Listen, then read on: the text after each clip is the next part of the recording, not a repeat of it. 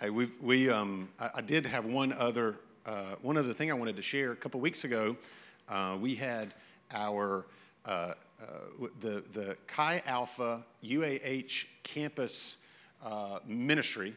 Um, uh, their their home church is here with us, and uh, Briggs preached a couple weeks ago, and and what we talked about was that uh, the majority of the connections that they're able to make uh, to our college students, uh, both here at the church and on campus, comes in like that very first week or two of the semester. And so you guys gave uh, a very generous offering to help launch them into this semester. Uh, I was talking to Briggs earlier this week, and um, he had he had had a goal uh, to make about a thousand connections uh, just with students on campus for the year.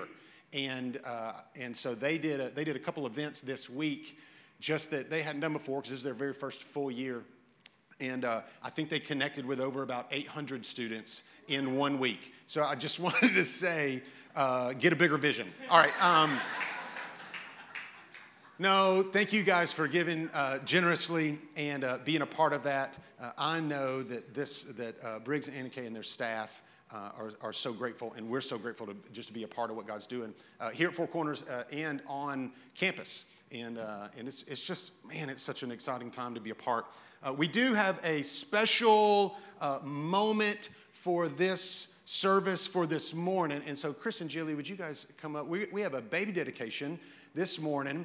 And um, I, I I love baby and child dedications. Now, this isn't a, a baptism. We uh, this isn't a, a baby baptism. This is a, a moment of dedication Uh, that we are going to take uh, little Zion October Walker, the sweetest little Zion I've ever seen in my life, and uh, I'm just I'm I'm thrilled this morning. Uh, we've got we got babies in the church, and we got babies on the way to come to the church. I don't know why I just looked at you.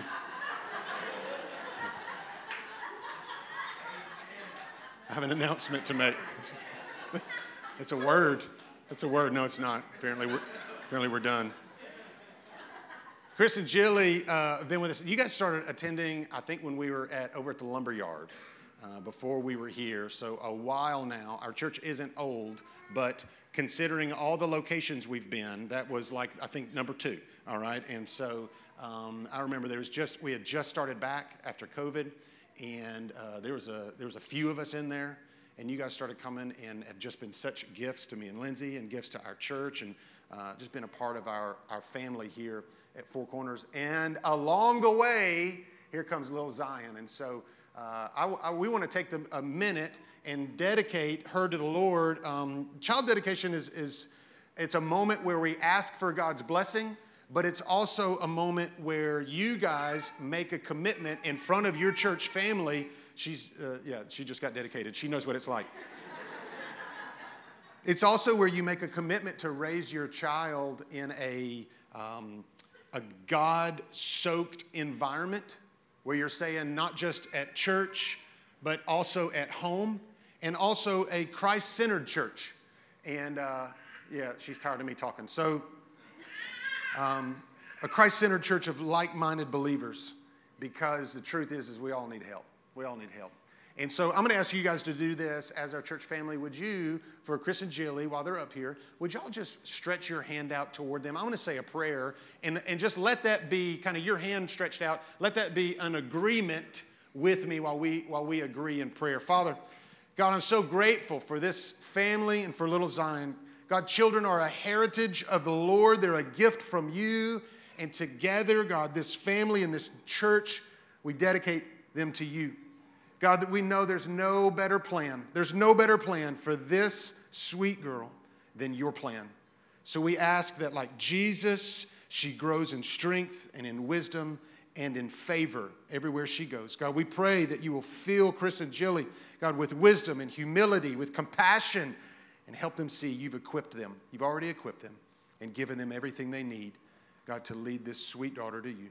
God, I pray you would order their steps, that they would learn to follow you. God, she would learn to follow you with her whole heart. We dedicate her and this family to you today. In Jesus' name, amen. Amen. Hey, would y'all give them a hand clap? Thank you, guys. Lindsay has a little gift for you. We're in a, a, a series called God at Work. God at Work. If you have your Bibles, you can turn to Genesis forty-five.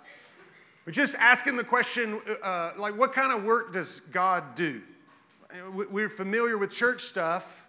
A lot of us are familiar with church stuff and churches and steeples and the things, the, the church, but what about God? And so we've been talking about God in the wrestling, Jacob wrestling with the angel. We've been talking about God in the wilderness with Joseph being thrown in a pit. And now today we're talking about God in the wounds, in the wounds, in the hurt, in the pain. Joseph, in this text that we're about to read, is now second in charge, second in command of Egypt. Hasn't seen anybody in his family in almost twenty years. And uh, there's a famine in the land, and his brothers have come to ask for help, and they don't know it's Joseph that's standing in front of them. And this is the text we find ourselves in. We have two scriptures this morning, one in Genesis, one in John, Gospel of John, and we'll get to that in just a second. Then Joseph could no longer control himself before all his attendants. And he cried out, "Have everybody leave my presence." And that's important. It's important. He made everybody leave. Uh, so there was no one with Joseph when he made himself known to his brothers. So it's just Joseph and his brothers. And he wept so loudly the Egyptians heard him, and Pharaoh's household heard about it. And Joseph said to his brothers, "I'm Joseph. It's me, Joseph. Is my father still living?" But his brothers were not able to answer him because they were terrified at his presence. The last time they saw him, he was in a pit that they had just thrown him in. Then Joseph said to his brothers, "Come close to me." And when they had done so, he said, "I'm your brother Joseph, the one you sold into Egypt. And now do not be distressed and do not be angry with yourselves for selling me here, because it was to save lives that God sent me ahead of you. For two years now, there's been a famine in the land, and for the next five years, there'll be pl- there will be no plowing and reaping. But God sent me ahead of you to preserve for you a remnant on earth and to save your lives by a great deliverance." Verse thirteen, "Tell my father about all the honor accorded to me in Egypt and about everything you've seen, and bring my father down here quickly." Then he threw his arms around his brother Benjamin, the youngest, and he wept. And Benjamin embraced him, weeping. And he kissed all his brothers and wept over them. And afterward, his brothers talked. So he wept, they talked. John chapter five, Jesus speaks here, verse seventeen, and it says, "In his defense, Jesus said to them, 'My Father is always at work to this very day, and I too am working.'" This is the word of the Lord. Thanks be to God. So uh, we've got, what, I think maybe two weeks, two weeks, I think football season starts up. Anybody excited about some football season coming up? College football, yes, yes. I, uh, I'm an Auburn fan. Auburn's got a new coach. We've gone through the wilderness ourselves. and, um, I don't, uh, I don't care what anybody says. Alabama and Auburn is the greatest rivalry in all of sports. I love it. I love it. When Lindsay and I were first married, I still was um, had a, a year of school left. I was still working on my bachelor's at the time. And uh, I was down at school, and we had gone somewhere on Saturday. I think we had gone um, to eat something and uh, gone out to eat somewhere for lunch. And um, on the way back to our house, my car broke down. And uh, and so I called a roommate of mine, an old roommate of mine. I, I had a new roommate uh, now that I was married. But I had an old roommate, and um, he his name was Daniel. And I hope he hears this. His name is Daniel. And I said, "Hey, man, um, you're not going to believe this. Actually, maybe you will, because you know the car I was driving. Uh, but we we broke down on the side of the road. Um, and I'm, it's just me and Lindsay.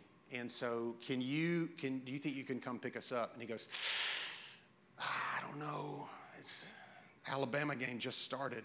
I said, I would,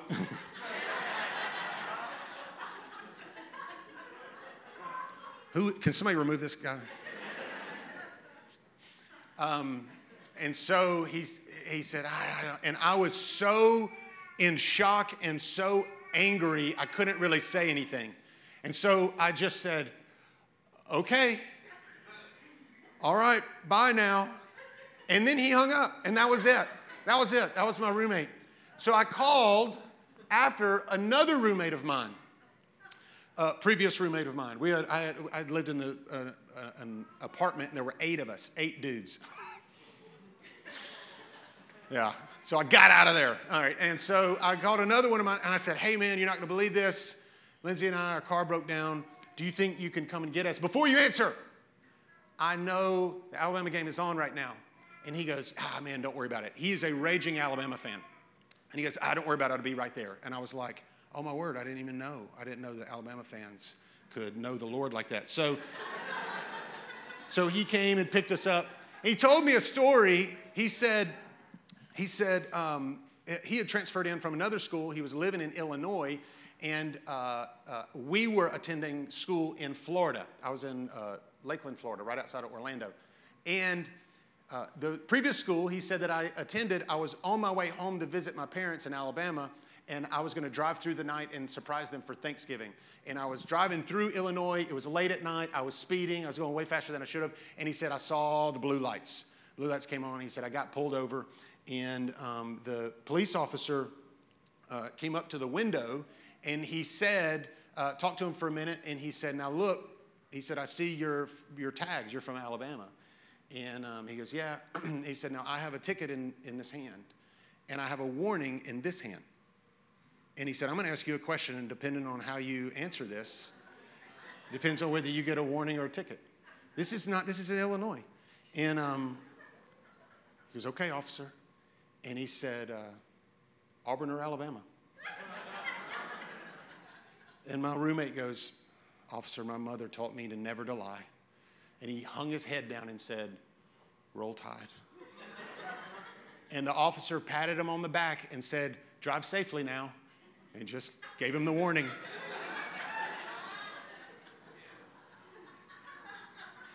Yes. Whatever. The police officers are, anybody ever been pulled over before? Anybody? Yeah. Hey, you raised your hand. I was, gonna, I was about to say you don't have to raise your hand, but somebody was like, yes, on the way to church. So the police officers, they're always in a peculiar position. Do I, do I punish you? Do I let you go? Do I punish you? Do I, do I let you go? You ever, you ever dealt with the tension of being in a position of choosing justice or forgiveness? You ever been in that position before? What do I do?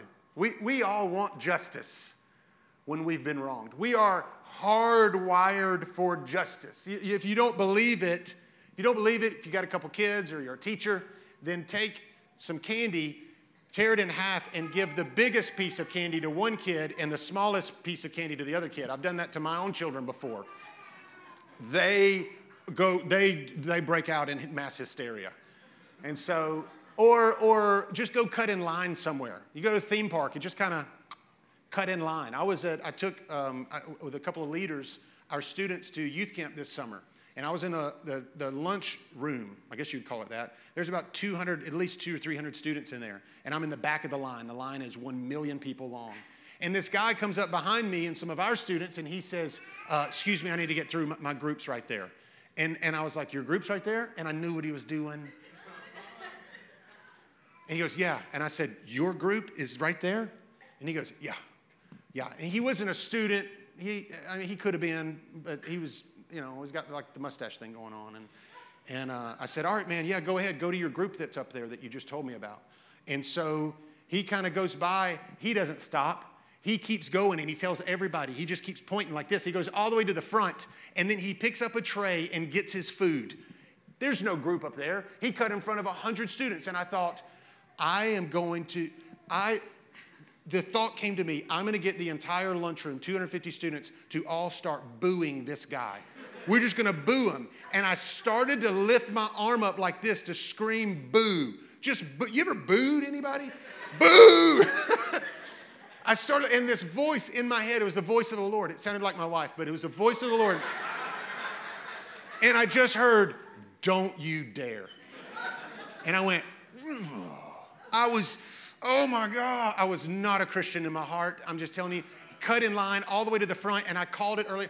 I wanted, I wanted to boo him, and then I want us to all throw him out of the cafeteria, and I wanted to kick him out of student camp so he couldn't find the Lord while he was there.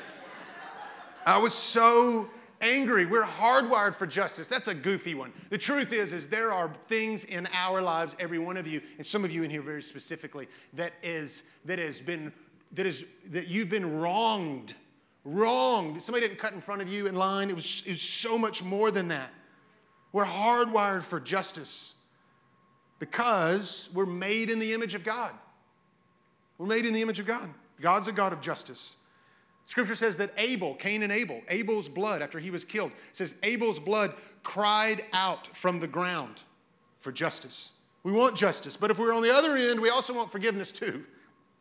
And this is the tension between justice and forgiveness. The core of Christianity are these two things, justice and forgiveness. And God sent his son in order that we might receive forgiveness and become justified. But that too is only because of God's grace. So, so here's Joseph. He's experiencing the greatest I told you so moment of world history. Remember, he had had a dream that his brothers were going to bow down to him. Fast forward twenty years, and now they're bowing down to him. He, he, he's had this moment. Think of all the pain and all the wounds that nineteen years can bring. He's himself has been thrown in a pit, completely abandoned by everybody that he could possibly love and everybody that he's ever known. Jacob, his father, is heartbroken. He's told a lie. He's never the same. He's brokenhearted and lied to. He, he, he's never been the same after that. He thinks his son is dead. Benjamin, the youngest of the brothers now, has never even known the father, Jacob, the way all the other brothers knew. He, he knew a different kind of dad because something had changed, something had happened, something that he had been grieving the entire time. Even Benjamin didn't even know. The brothers have a hidden secret that has eaten away at their soul for twenty years. And the only person that has dealt with it is Joseph. The only person that's dealt with it is Joseph. I'll show you. This one moment, it really could have been the greatest train wreck of all time. It's the ultimate I told you so moment, but Joseph doesn't take it. In fact, in the moment he could have brought shame, he brought even more grace. So he's standing there in the room, it's filled with people, and he makes everybody leave except the brothers. And here's why, because real forgiveness, real forgiveness never wants to bring attention or shame to the people that are being forgiven. And so he's in the room and he says, I, I, I don't, I don't, I don't want the shame on them experienced by all these extra people that have no idea what's going on. And so he asked everybody to leave and doesn't even give anyone the chance to Doesn't give anyone a chance to remember it. Doesn't give anybody the chance to, to, to pull their phones out and start streaming it. Oh, my goodness, you'll never know. The second in command. He's just, here he is. And we didn't know. Doesn't give anybody the chance. So Ben- Joseph cries. Benjamin cries. The brothers talk. They're in disbelief. How is it that Joseph can forgive after all that he's been through? There's this passage we'll get to in a moment. I'll show you that even... Even after this, for years, the brothers still weren't repentant. And Joseph shows them mercy. So how is it somebody can experience such pain and such woundedness and still live in forgiveness and freedom? Here's why. Because Joseph let God go to work, even in the wounds. Let God go to work. It's the work. That's the work God does. So I want to talk this morning just for a minute about God working in the wounds. The ones where sometimes we want justice and sometimes the ones where we want forgiveness. Genesis fifty, fast forward a little bit, and uh, Jacob, Joseph's father, has died. We pick up in verse fifteen. Joseph's brothers saw their father was dead, and they said, "What if Joseph holds a grudge against us and pays us back for all the wrongs that we did to him?" So this has been years between the very first passage I just read and then now this one. What if, what if he holds a grudge against us now that our father's dead? Verse sixteen, so they sent word to Joseph saying, your father left these instructions before he died. So they, they, they wrote him a note. This is what you're to say to Joseph. I ask you to forgive. Everybody say forgive. I ask you to forgive your brothers the sins and the wrongs they committed in treating you so badly. Now please forgive, everybody say forgive, forgive.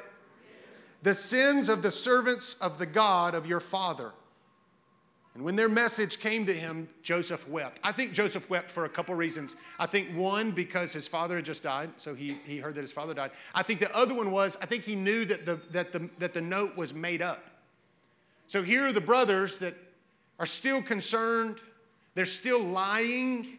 They're still manipulating. Remember how he, remember how he, he didn't slip into the pit on accident. They, they, they threw him in there and then lied to the father. And now they're lying again. And so here's this, un, in many ways, unrepentant brothers, but this is their way of doing it. They're kind of crafting this little, this little, st- okay, Dad, you have to forgive us. Dad told you to. You have to now. We know how much you love Dad. So this morning, I got a couple points. I want to talk about God at work in the wounds. The first place God works in is his wounds. His wounds. Do you know this is the very first place in the Bible, we're fifty chapters in, first place that we see the word forgive. Forgive is mentioned. Forgive, definition of forgive is uh, to absolve fully and to release from punishment.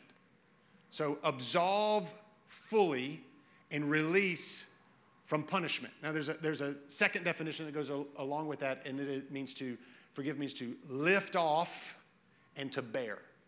To lift off and to bear. Can, can you think of anybody in the New Testament that was sent from the Father to lift off and to bear the sins of the world? Forgive. This is what God does for us. He forgives fully and freely. Fully and freely. A lot of you guys are familiar with the Lord's Prayer. Uh, Our Father in heaven, hallowed be your name. Anybody, anybody heard that uh, prayer before? There's a part of that you guys are familiar with, and the, the phrase is, Uh, forgive us our debts, or forgive us our sins as we forgive those who have sinned against us. Anybody ever heard that phrase before? You heard that? Anybody ever prayed that before? Forgive us our sins as we forgive. So the, the word there, what we do is we tend to think of it this way, that, that while we think the word as there, we think it just means while. While we are forgiving others, then you forgive us. Forgive my sins while I'm forgiving other people. But that's not what that means. The word there doesn't mean while we are forgiving. The word actually means in the same way. In the same way. So, Father, forgive me of the stuff that I've done, my thoughts, my actions, what I've done, what I've not done, that I should have done. Father, forgive me in the same way that I am forgiving others. Which begs the question, am I forgiving others? Is, is that what's happening? As you forgive, in the same way, God forgives you. And if you, if it, so if you live as if you have to earn God's forgiveness, then you'll actually make others earn your forgiveness. In the same way that you forgive others, uh, that, you, that, that you'll make them earn.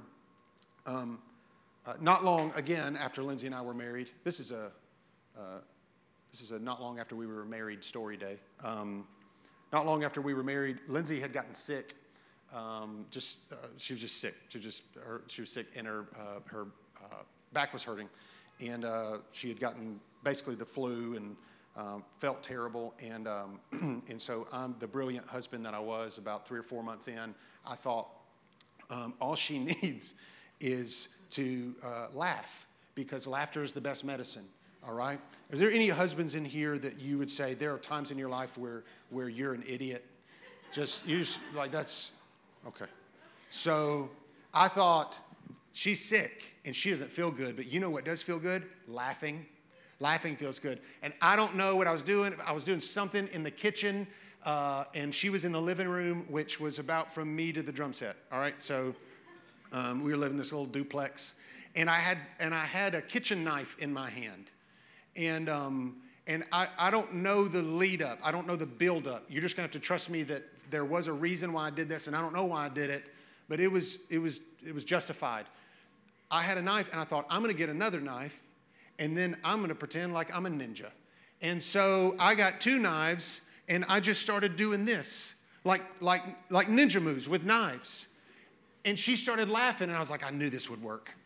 I knew this would work. And she's just laughing, and she's sick, but she's laughing. And so I just kind of, and I'm doing kind of like a, you just have to trust me on this. It was hilarious. And so she's laughing. And then she says this, will you, will you please stop? Ha, ha, ha, ha. Will you please stop? And I was like, I know you said stop, but you're laughing. And so I'm not going to. So I just kept being stupid, and she's laughing, ha, ha, ha, ha. And then she puts her head down on the couch, and I'm thinking, she's laughing so hard, just like, just uncontrollable laughing. This is great. What a great moment in marriage that we're having together. And then she looks up at me after a minute, and she's not laughing. She's crying, and she's so angry with me. And she goes, I asked you to stop. I told you my back hurts. And I just felt so stupid, deservedly so. And so I walked over, and I, I put the knives away safely. And I walked over, and I said, oh, my, I'm so sorry. I'm so sorry. Please forgive me. I don't, I felt so bad. I, I just don't, please don't. I just, I'm so, I did, okay, will you, I know you're hurting. Will you, you could just hit me instead and make me hurt. Anybody ever, anybody ever, you ever said something like that? You're like, maybe when you were little, not when you're a, not when you're an adult like now, of course, but um, like when you're little and you're like, you're like, I, I hurt you, so you should hurt me, so you should just hit me. And and I was like, will you just will you just hit me? And she was like, no. What's wrong with you? I just I just wanted I I just thought I needed to be punished because of how dumb I was. It is uh, it's pretty common. A lot of Christians have a, a hit me mentality. Hit me mentality. Because they think that they need to be punished. We think that we need to be punished. We do something wrong and we go, okay, God, then just, I, I know I did that wrong, so so hit me. So so so do something to make me realize that that's you getting back with me. So you're you're you're you did something stupid. You're driving to work. You get a flat tire and you're like, that's God. He got me. Thanks, God. Thanks for that one. You punished me. But now we're good. Now we're even, right? Now we're even.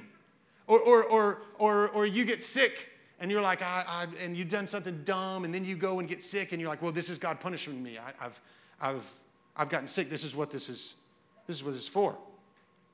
But God God never punishes a believer because Jesus already paid for our punishment. It's in, it's it's in the Scripture. Now, He will discipline us like a good parent. And sometimes little kids, it's hard for them to tell the difference between discipline and punishment, but there's a big difference between discipline and punishment. But, but God will never get even with you because we're already even with God because of the blood of Jesus. And so because of, it's because of his wounds, not because God needs to get even with you. God has already gotten even. And so we are forgiven freely and fully because of his wounds.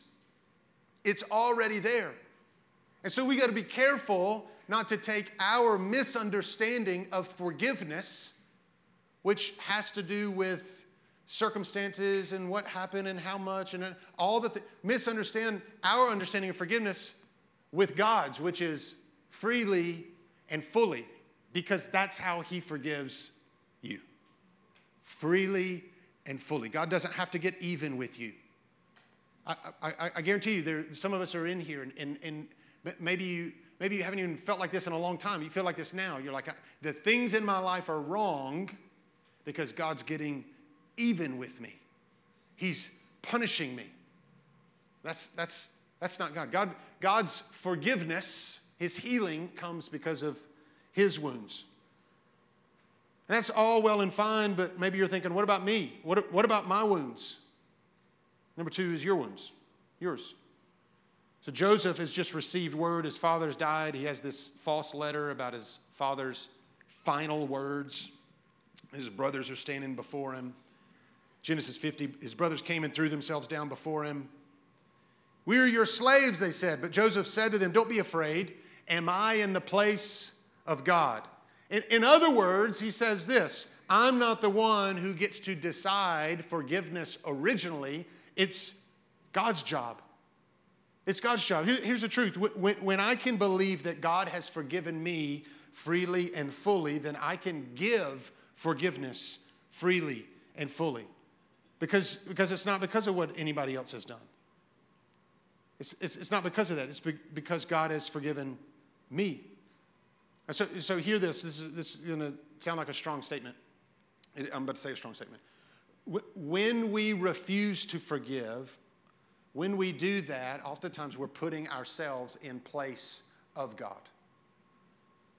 We're actually putting ourselves in, in place of God. We're saying, God, I don't trust you to just to, to be just in this situation, and I don't I don't want to forgive. I don't want to forgive. Verse nineteen, but Joseph said to them, don't be afraid, am I in the place of God? Do you remember uh, Jonah and the whale? Remember the story Jonah and the whale? Jonah, um, the reason Jonah got swallowed up by a whale was because the original message from God that he received was to go to Nineveh and go tell the city of Nineveh uh, about God. And instead, he went the other way to Tarshish. He, he ran away in the other direction because it was a nicer, better city. And so he's going to run away. He realizes what happens, and so then he um, has the uh, then he ends up in the water. He ends up getting swallowed uh, by the whale. God, God told him to go to Nineveh. He says no, and he runs away. You want to know why? Why did Noah run away from God's voice? Because Noah said this, I don't want to tell them about God because I know, God, that you're gracious and merciful and you'll forgive them. So I don't want to tell them because I know what you want to do. You want to forgive. You ever felt like that before? I don't want to tell them because I know what you're going to do. And they're wrong and I don't like them. I hate them. I don't want you to forgive them. But I know who you are. I don't want them to get mercy. The story of Joseph gives us an even bigger picture. Uh, Genesis fifty, verse twenty. He says this. Joseph says this. You intended to harm me. You ever had anybody try to harm you? You ever have anybody harm you?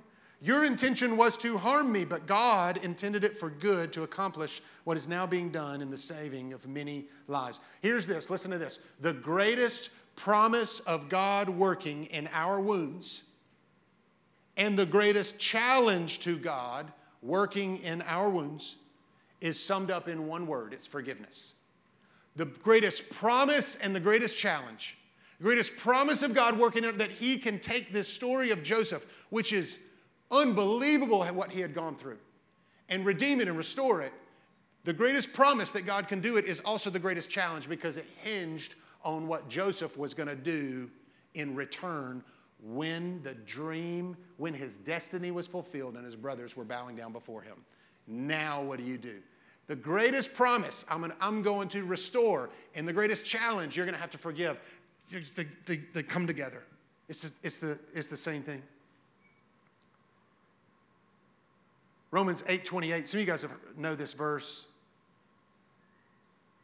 It says this, and we know that in all things God works for the good of those who love him, who have been called according to his purpose.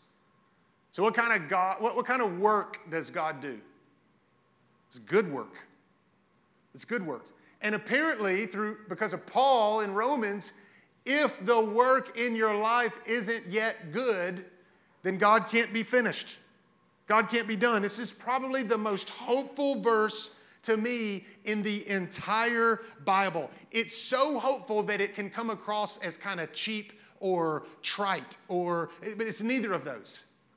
This verse isn't a cheap verse. It's not just a verse that you get to see every once in a while, sometimes when you're scrolling through and we go, but we know in all things God works for the good of those who love him and are called according to his purpose. And we went, oh, that's good. I feel better about today. No, no, no. This is this is a huge, wildly huge verse, full of, full of hope. And I'm going to tell you right now, here's the promise. If, if, if you don't hear another thing this morning for the rest of the day, I, I want you to hear this.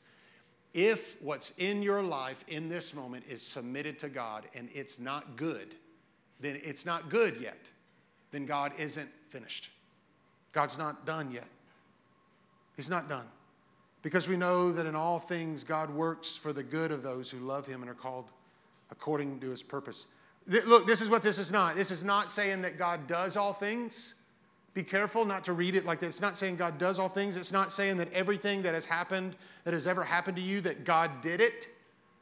That's not what this verse is saying. It's not saying that God did those things. What it is saying is that even in the worst, God can get in there and pull purpose from pain. Even in the worst. And it's a promise. This is, this is a promise. Paul's over there and he's going, you, you know, you know this to be true. You know that in all things, God. Anybody in here have trouble remembering things? You, you, somebody has to remind you all the time. You ever have to get regular reminders? Anybody, you set reminders in your phone, like, like constantly, all day. Like, remind, okay, I got to remember. I got to re- remind to do that. This is what Paul is doing. Paul, Paul is saying, and it's that phrase, you, you know this, you know this to be true. You, you're, you're leaving. You're about to, you're about to go out. You're leaving and uh, to go play a round of golf with the boys. And your wife goes, hey, now, just so you know that you're picking up the kids in twenty minutes from practice, right? yeah.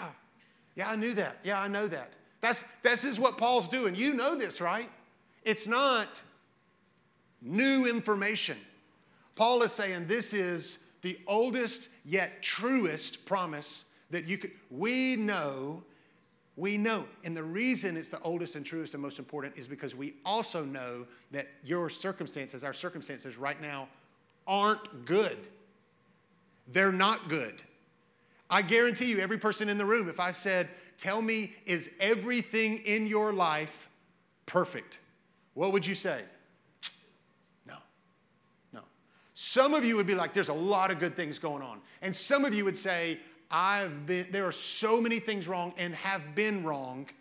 It's hard for me to hear this promise. We know that in all things, God works for the good of those who love him and are called according to his promise. It's not the same as everything happens for a reason. That is not what this is. Everything does, that, that, every, that's not, everything happens for a reason is, a, is an empty platitude. Yes, things happen for a reason. And the reason might be pretty lousy. The reason you failed the test was because you didn't study. Or, you know, the reason you didn't get a call back was because you were thirty minutes late to the interview. Or the reason that, whatever the reasons are. They're, they're, they're, this is not what this verse is saying, that everything happens for a reason. One day I'll, I'll know what the reason is. No. This is a promise, and it's wildly different. And it is a promise that rests on his wounds for your wounds. The third one is this, our wounds, our wounds. God's entire plan to save the world actually rests on one word, reconciling, reconciling. How, how do I begin to let God work in the wounds? The answer is here in, in Second Corinthians. This is a verse that Paul is writing to a church. Again, this is another, he's written multiple letters. This is another letter to the church. And he's reminding them of this similar thing. And he says, uh, chapter five, verse sixteen, he says, from now on, we, re- we regard no one from a worldly point of view. What's a, what's a worldly view? Worldly view is just, it's, it's viewing people and circumstances outside of Romans eight twenty-eight, that in all things, God's going to be at work. The worldly view is saying, I'm doomed, and this is the way it is, and the way it's always going to be. You got to put on the eyes of Jesus, the ones that see everything and everyone as simply not yet finished. On its way.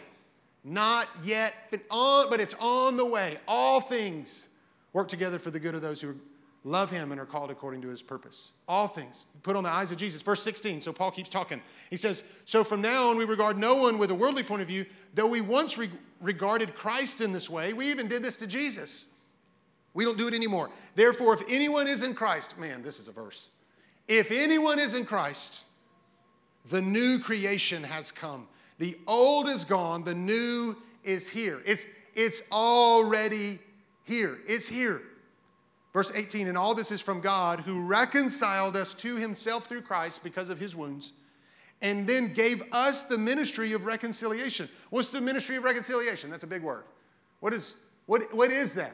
He says it right here, verse nineteen, that God was reconciling the world back to himself in Christ. Watch this. Not counting people's sins against them. Not counting people's sins against them. Instead, he has committed to us the message of reconciliation. Therefore, we are Christ's ambassadors. As though, as though, what if God were making his appeal through you, through us? He was making his appeal through us. We implore you on Christ's behalf. What is the appeal? That your life says this: be reconciled to God. That every act, every word, every move, everything you do exudes the message that your life is sending out the message, be reconciled to God. Be re- look what God has done, and look what God has done for you, and look what God has done in me. Be reconciled to God. And here's why. God made him who had no sin to be sin for us, so that in him we might become the righteousness of God. I, I like to call this the, the come home calling. Come home calling. Any of you, when you were younger, used to you, you play outside, and um, maybe your mom or, or, or somebody would call you for you to come home when it was time, but you didn't have like a phone, like she didn't text you or anything. Like she would literally like call you. Or like maybe like um, uh, maybe you knew when the lights came on in the streets, and you were like, okay, I'm going to be home, or at least I got to be close to the call. Did anybody have a rule when the street lights come on, I got to get home? That's old school. I don't even care. Raise your hand. This is confession time. Here we go. Yeah. Don't even care. Yeah. Or did anybody have like, you got to be close enough so that you can hear the call to come home? Anybody have that rule? You got to be close enough. Don't go too far. I had a call to come home. I had a call to come home. My mom had this uh, the, this whistle, but it wasn't like a whistle, like a like a object. It was a whistle, like she could whistle so loud. My mom's here. I'm not going to ask you to do it. Don't worry. She could whistle so loud, louder than anybody I've ever I've ever heard. In fact, we've had competitions with other people when I've told them about my come home calling whistle. They would be like, "Oh, I can whistle so much louder than your mom," and I was like, "Whatever." And then we would have whistle competitions. I'd be like, Mom, get, get them. It didn't happen just like that. So, Mom would Mom would do this. It was it was so loud. I could be in the woods a mile from home with my fishing pole, string in the water, and I would hear this whistle. And it it was usually meant it was time to eat. It's time to eat. Come home. And I would just yell out, "I'm coming! Come on!" She couldn't hear it. There's a, there's a calling that you and I are to have. It's not much, it's not actually not much different. It's the come home calling. God has called you home to his table, and he now wants you to call others home to his table. That's, that's the ministry of reconciliation. But you and I are going to have a hard time being reconcilers if our hearts are full of unhealed wounds. Unhealed wounds. I want to pray for you this morning. Before I do, I, forgiveness is something that is, it is miraculous. I don't care what anybody says. Eventually, almost everybody has to go through a moment of miraculous forgiveness. And so that can't be wrapped up in one single sermon. It can be in a prayer where God begins to move in your heart. But if if, if you're in here and you're like, Joel, I hear what you had to say, and I'm just, I have a lot of questions about God's justice and God's forgiveness, and God, there's a lot of stuff there. There, there are a couple things I, th- I'd love to talk with you more. But if you just want to do some of your own stuff, there's a some of a, there's a resource I use some for this message. Uh, it's a book by a guy named Tim Keller, and it's just called Forgive. It's just a book called Forgive.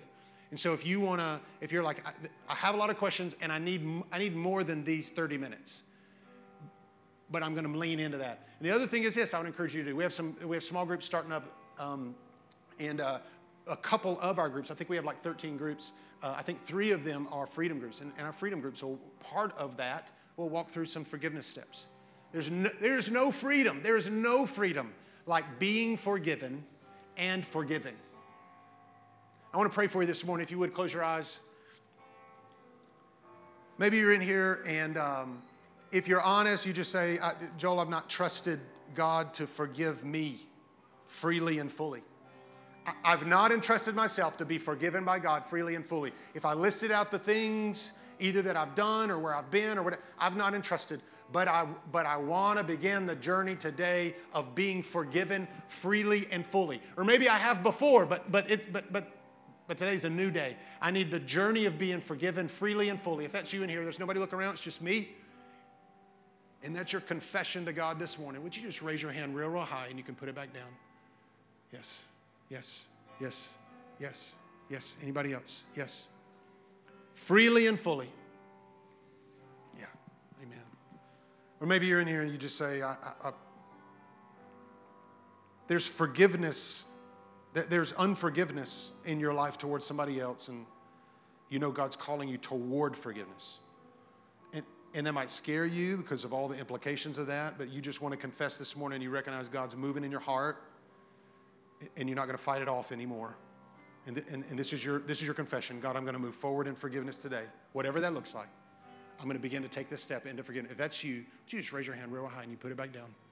Yeah, yeah, yes, yes. Thank you, Jesus. Thank you, Jesus. Thank you, Jesus, for your forgiveness. God, because we can only forgive others, God, because of being forgiven by you. And so, God, I'm so grateful for you sending your son that we might inherit eternal life, that we might be forgiven freely and fully. So, God, I pray for those that are receiving forgiveness this morning from you freely and fully, that it would settle in their hearts a rich new start again. Maybe they had a new start in the beginning yesterday, but they need another one today. Or maybe it's been a long time, or maybe they've never had it. Maybe this is the this is the freshest new start they've ever had. God, I thank you for that. And for those with such courage this morning that they would step out and say, I'm beginning the journey of forgiveness today, whatever that means, God, that they would raise their hand and confess to you. I thank you for that. Lord, I thank you for the move of your Holy Spirit in their life, and I thank you for the forgiveness that you are birthing in this place and the freedom that will become the characteristic of this church moving forward. We thank you for it. Do your work. In Jesus' name, amen.